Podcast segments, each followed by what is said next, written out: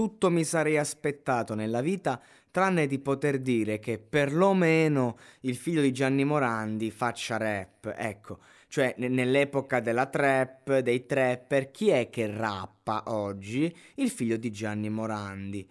Ah, mi fece molto ridere quando gli chiesero: Non è che rischi di rovinare la reputazione di tuo padre? E lui: Ma non è che mio padre rovina la mia, giustamente. E vabbè, l'ennesima, insomma, la solita storia: il padre, il figlio, il figlio d'arte che vuole affermarsi, il padre che ha un nome troppo grande e quindi utilizza eh, una metodologia diversa, un altro scenario, un altro sport, come quello del rap. E lo fa anche bene. Ovviamente non basta reppare per essere considerato considerato un buon rapper. Sicuramente, guarda, Pizza e Fichi è stata una buona hit di lancio, ma credo che comunque senza il grosso fardello del res- dell'essere il figlio di Morandi, che ha ben sfruttato eh, come rivalsa dell'esserlo, quindi per uscire dalla gabbia sfrutti l'essere stato in gabbia, va benissimo, però insomma, in, tempi in cui il metodo di paragone era il rap fatto in un certo modo, eh, non avrei di certo elogiato 13 Pietro, sto, vi sto parlando dei tempi di Chaos One. Va bene l'esigenza, si sente il bisogno di raccontarsi, eh, metricamente c'è una sperimentazione, ma nel complesso eh, deve ancora trovare una forma sto ragazzo. Ecco, la parola giusta per 13 Pietro è incompleto.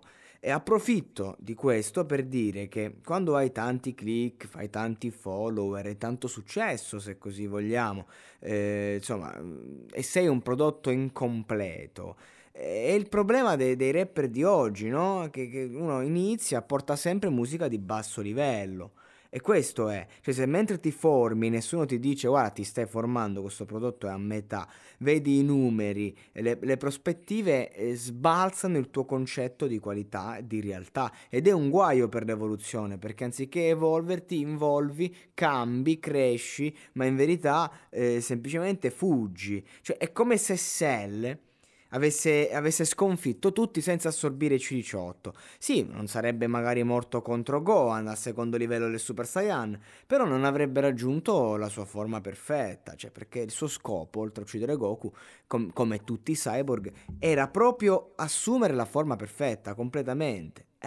Eh, cioè, quindi io consiglio al 13 Pietro la macchina del tempo, non lo so, la stanza dello spirito del tempo, cioè gli consiglio di completarsi perché comunque è un bravo ragazzo, eh, fa il suo, fa rap e questo è da apprezzare, non è un pagliaccio, eh, ancora, anche se ancora non riesce a togliersi l'ombra del padre, non lo farà mai, e, io sono con lui, eh, lo capisco, gli auguro tanto successo, continuare, però gli auguro soprattutto di fare un prodotto di qualità, visto che soldi e successo non gli servono, ecco, gli auguro di completarsi, eh, magari facendo da esempio a tutti questi ragazzi incompleti, ma completamente fuori di testa e coglioni, ecco.